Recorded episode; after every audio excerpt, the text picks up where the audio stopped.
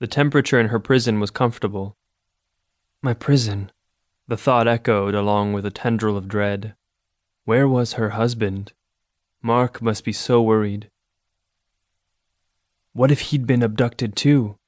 A sensation of moving through a nightmare began to overpower her mind. Her heart stuttered in her chest, then hammered loudly in her ears.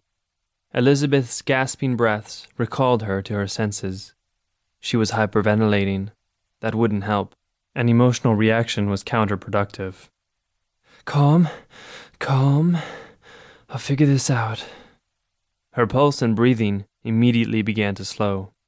As a trial lawyer, she was quick thinking and prepared for dealing with difficult circumstances.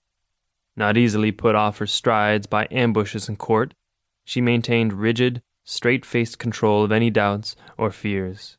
With years of experience, she curbed her panic. Logic was what she needed now. Had she been kidnapped for a ransom? If so, her father would pay any price. She ran over recent cases in her head, wondering if someone held a grudge or if they hired some other person to abduct her. Nothing at all came to mind.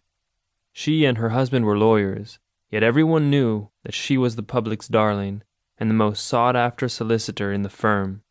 Mark preferred settling out of court, while she adored the conflict and challenge that came with a trial. Elizabeth was bright, stubborn, and liked to win. To date, she'd never lost a case. Blonde and blue-eyed, she was 5'1" and a quarter inches tall. The quarter inch was important to her. Her colleagues all called her the Emperor or Napoleon behind her back because of her shorter stature and her overly aggressive nature. The implication was, of course, that her dogged belligerence was compensation for her size. Once, while visiting the Sistine Chapel, an Italian lady all dressed in black reached into her pocket to steal a coin.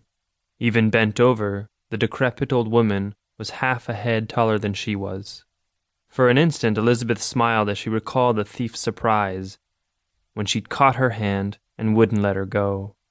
Sure, she'd been stealing only 20 cents, but it was the principle of the thing. Why did everyone assume a short person was an easy mark? The woman had shrieked loudly, in the Sistine Chapel no less. Determined and unintimidated, Elizabeth had refused to budge. Eventually, the old lady gave up and gave back her coin. I never give up, she thought, recalling the incident with a moment of satisfaction.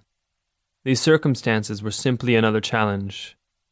That was one way to look at it, right? She resolved not to give in to fear or despair, despite any humiliation or, God forbid, torture.